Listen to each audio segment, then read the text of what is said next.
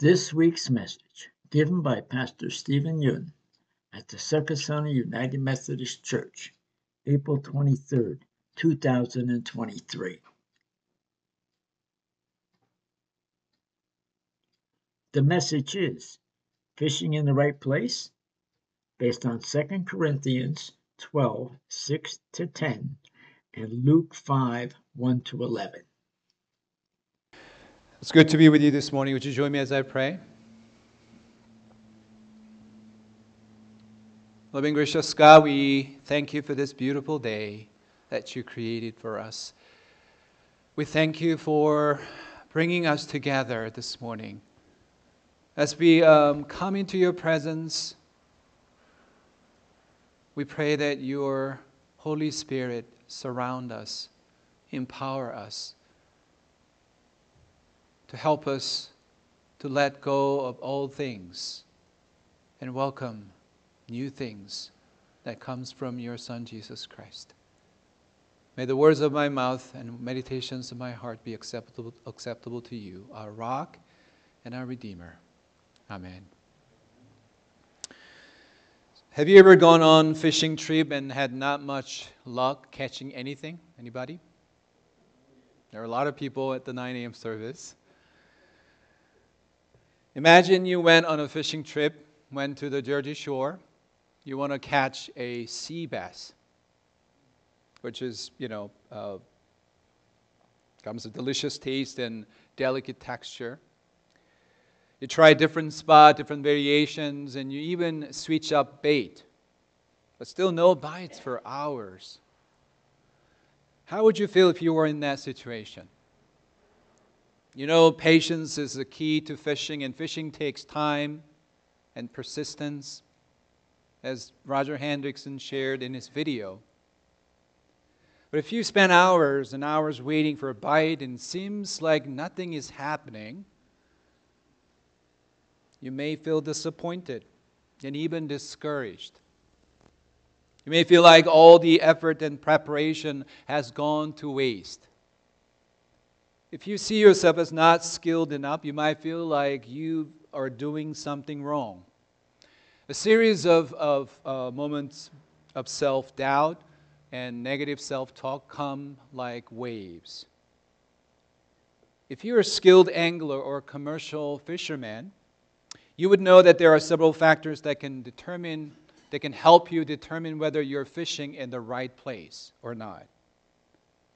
So I was listening to this pro fisherman named Gordon Hansford, and he was talking about how to pick the best spot to fish on the shore. Basically, if you're a seasoned angler, you know it's not about your comfort, but about whether where the fish are most likely to be. According to him, there are several things to consider. The color of the weather, uh, water, the color of the weather matters the right tide, suitable weather, and importantly, the type of fish that you uh, trying to catch. This means you're not going to find fish everywhere in the sea or at the same water depth. It would be a waste of time to cast your line where there's no fish to catch. However, the kind of knowledge, this kind of knowledge use comes from, you know, much experience like experience of experienced anglers or local advice, since it's specific to the season and location. Whether you are pro or novice, you should understand the importance of finding the right spot if you want to catch your target fish. Last Sunday, we kicked off our Fishing with Jesus sermon series, and I ask you to Jot down the name of the fish that you're trying to catch and trying to reel in, but just can't seem to catch for now.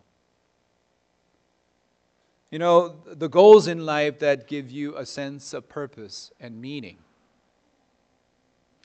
And you guys share some tough ones. Let me share some of them. Um, these are your language, the words that you put on the notes. Balancing life learning patience,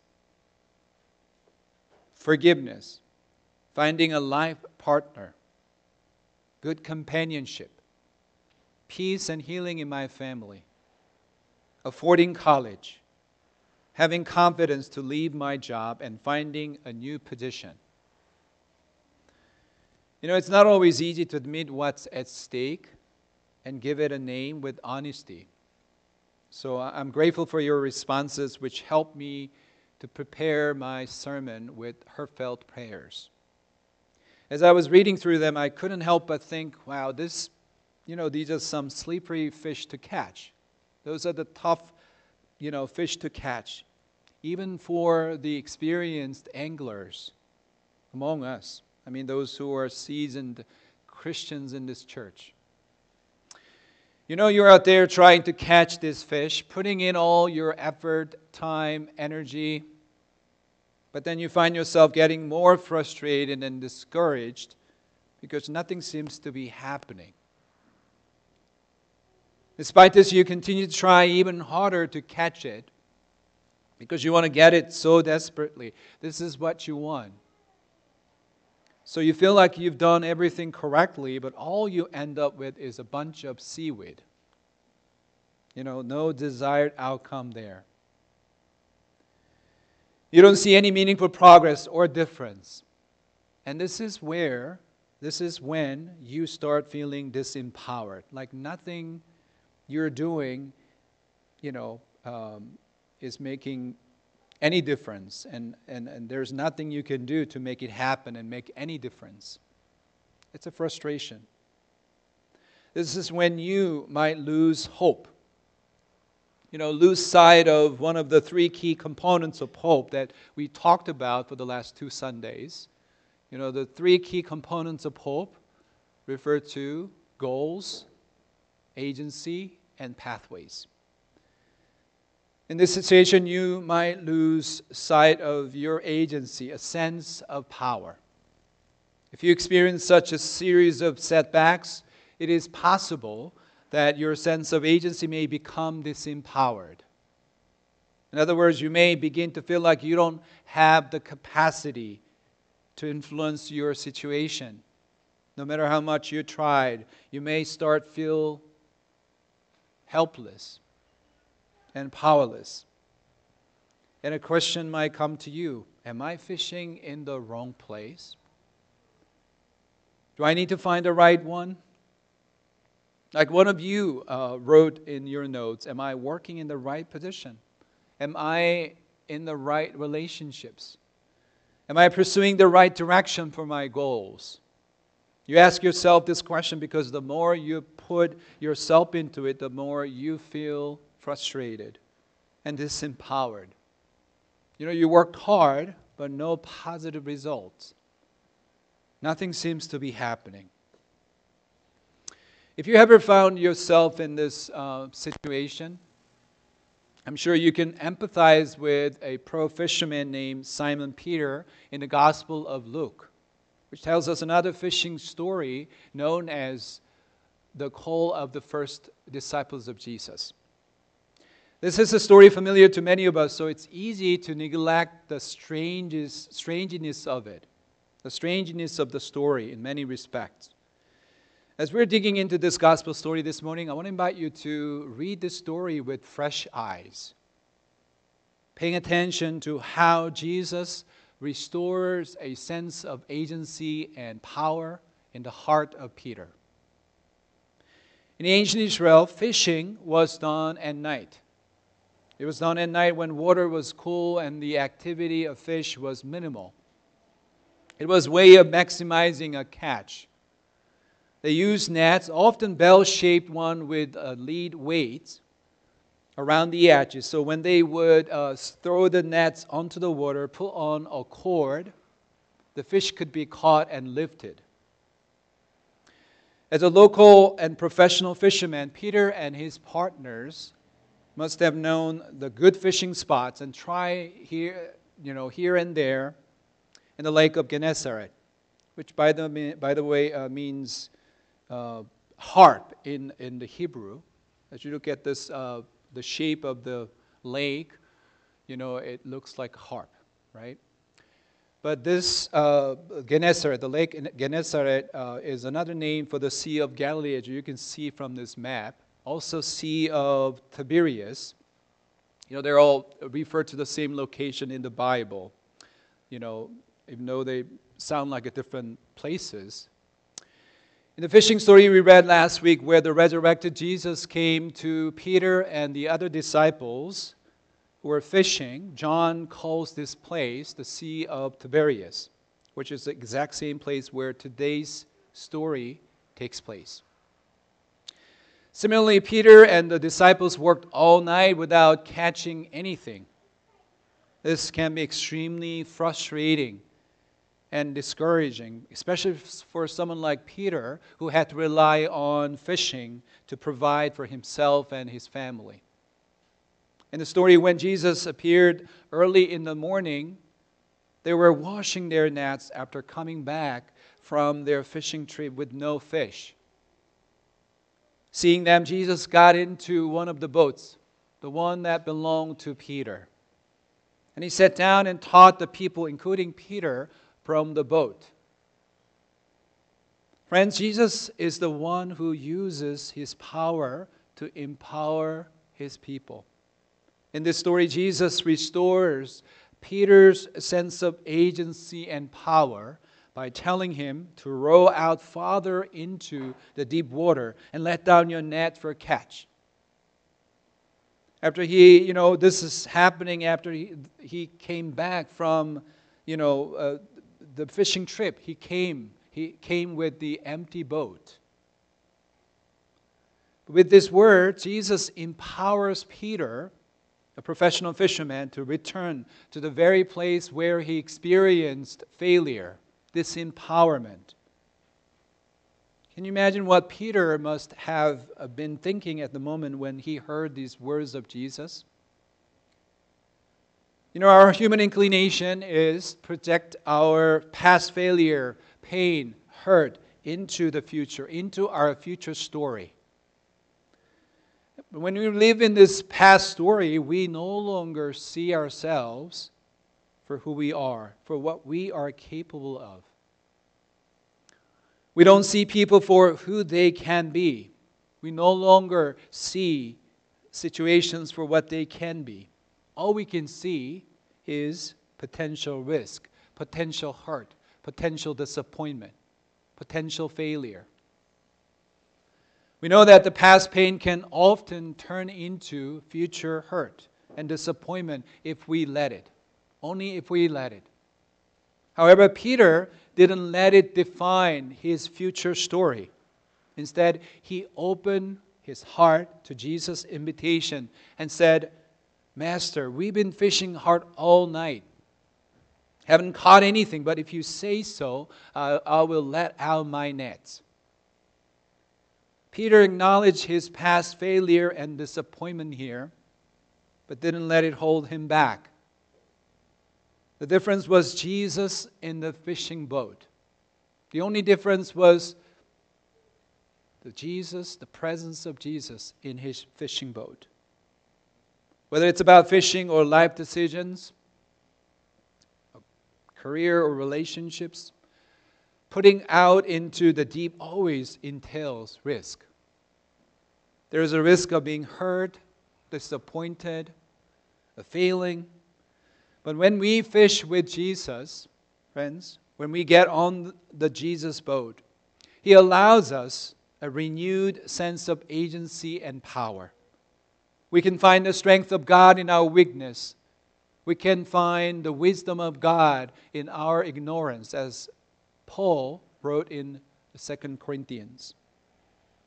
Friends, if you're feeling disempowered by your life circumstance now, how can you experience this renewed sense of power and agency that make up our hope?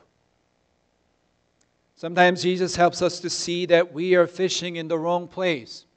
That's what Jesus does. He helps us to realize that we are fishing in the wrong place. Like the prophet Jonah, who was in the wrong place instead of where God commanded him to go. And God empowers us to move to the right place. And I remember a young father who struggled with addiction. But by the grace of God, he realized that he was fishing in the wrong spot for his life. He was empowered to move to the right place. And later he decided to be baptized as an adult.